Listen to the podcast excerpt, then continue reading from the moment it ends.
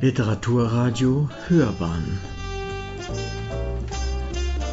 Abseits vom Mainstream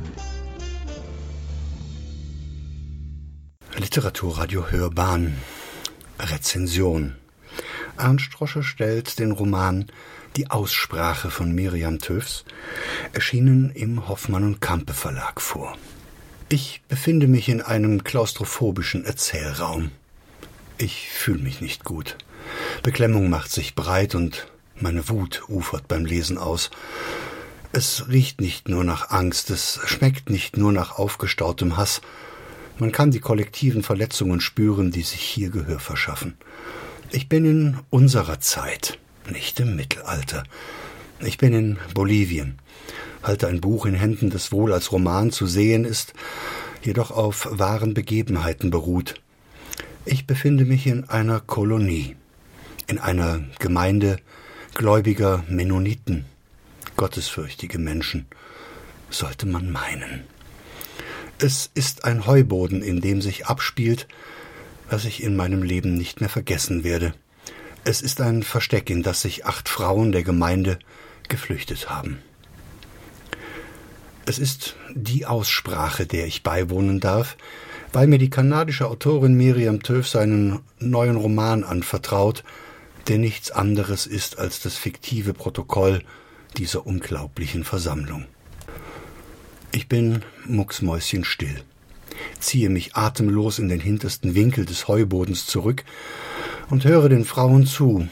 Sie sind nicht grundlos hier. Mein Gott, das auf keinen Fall. Am Ende der Leidensfähigkeit und erfüllt von dem verzweifelten Wunsch, sich selbst und ihre Kinder zu retten, bleibt ihnen nichts anderes übrig, als die Aussprache zu führen und eine Entscheidung zu treffen, die alles verändert. Ihr eigenes Leben das ihrer Familien und den Fortbestand der gesamten Mennonitenkolonie Molotschna. Der Grund für die Aussprache? Verstörend.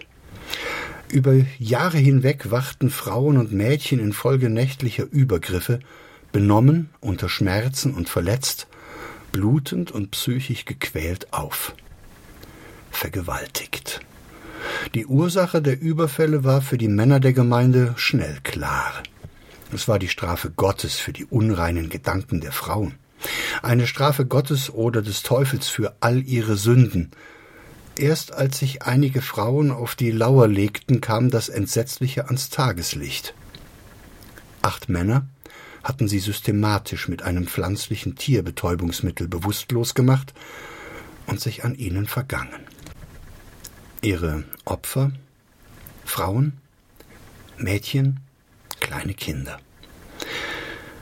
Ihr Beistand, als die Gewalttaten offensichtlich wurden? Fehlanzeige. Aus Sicht ihres Bischofs waren die Frauen bei den Gewalttaten ohne Bewusstsein. Was sollte man ihnen dabei stehen im Nachhinein? Boah. Das musste sich setzen. Ich war angesichts dieses Missbrauchs angewidert.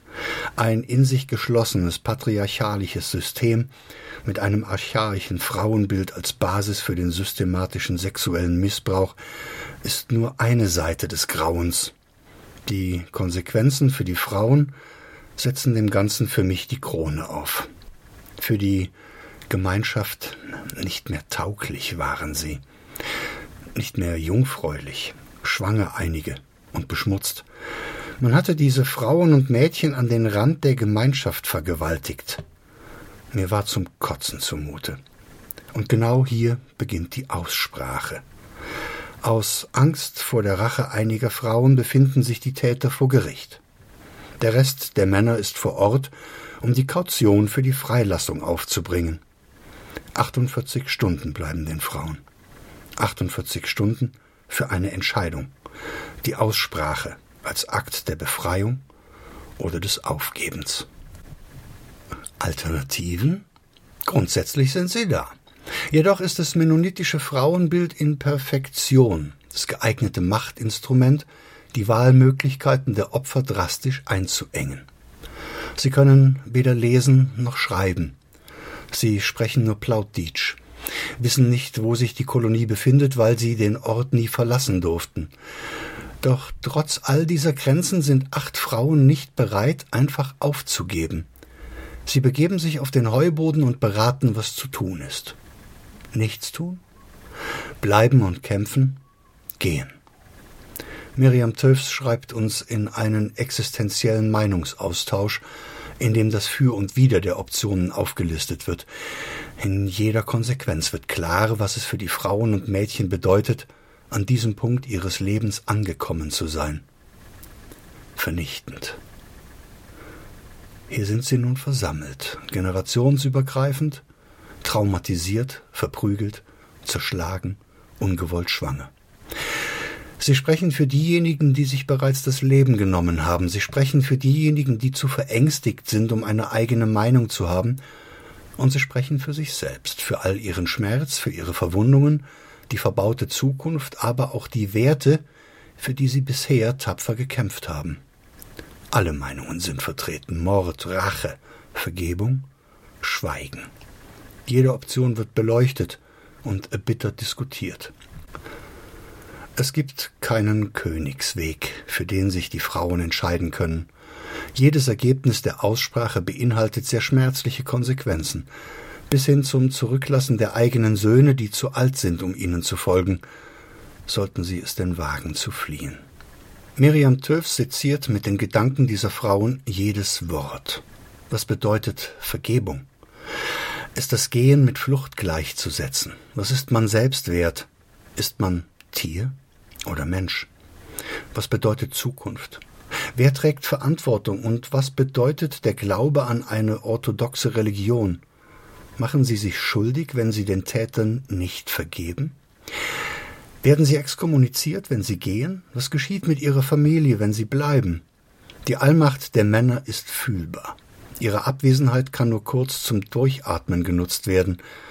Entscheidungen müssen her. Miriam Töfs zermalmt jeden Hoffnungsfunken in den widerstrebenden Argumenten. Hier sind Mütter und Töchter in ihren Bildern so gefangen, dass es nicht um Emanzipation geht. Es geht ums nackte Überleben.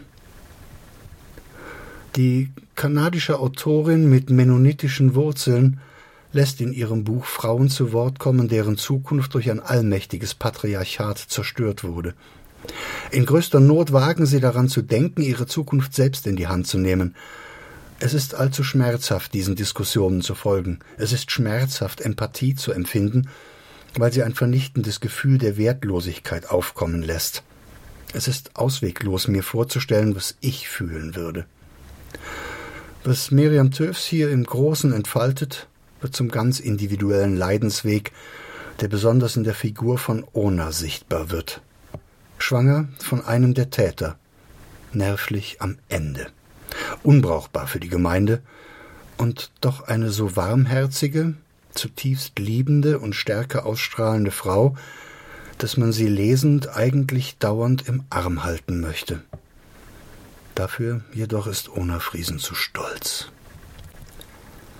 Die Relevanz dieses Romans unterstreicht Miriam Töfs mit einem literarischen Schachzug der Meisterklasse. Sie lässt die Aussprache von einem Mann zu Protokoll bringen.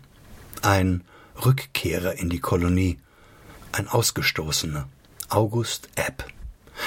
Aus Sicht der anderen Männer ein Halbmann, untauglich für die Landwirtschaft.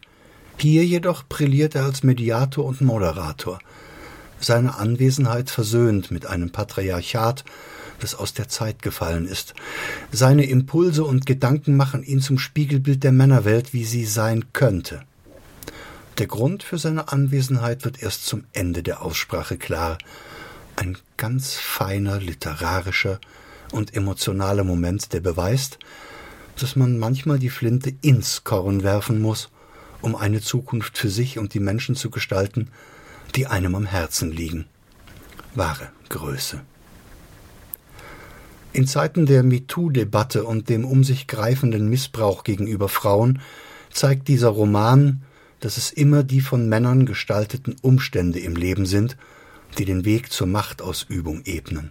Brandaktuell lässt uns die Autorin mit dem Gefühl zurück, dass jede moderne Gesellschaft mennonitische Dogmen pflegt, selbst eine kleine Familie kann zu einer Kolonie werden, in der sich eine Frau zu fügen hat. Unvorstellbar, und doch beginnt der Missbrauch im Kleinen, mit Worten, sprachlich ungenauen Begrifflichkeiten, verbalen und deshalb sehr psychischen Verletzungen, mit Abwertung und zuletzt mit Gewalt und Zwang. Hier würde jedem Mikrokosmos Familie ein gezielter Blick auf den Makrokosmos Kolonie weiterhelfen, ob Religion, Ideologie oder gesellschaftliche Dogmatik. Die Mechanismen sind vorhanden, die Automatismen folgen. Und wenn man bei Frauen keinen Erfolg hat, dann nimmt man sich Kinder, wie es der systematische Missbrauch in der katholischen Kirche eindrucksvoll beweist. Lest die Aussprache, eines der wohl relevantesten Bücher des Jahres. Viele verlorene Mädchen finden sich in die Aussprache. Ein wichtiges Thema für mich. Besucht meine Literatursammlung zu den Lost Girls der Gesellschaft. Folgt dem Link unter dem Podcast und entdeckt eine ganz eigene Welt der Ausgestoßenen, Misshandelten, Missbrauchten und Abgelegten. Das war die kleine literarische Sternwarte Astrolibrium mit einer Buchvorstellung zu Die Aussprache von Miriam Töfs, erschienen im Hoffmann und Kampe Verlag. Lesen Sie gut.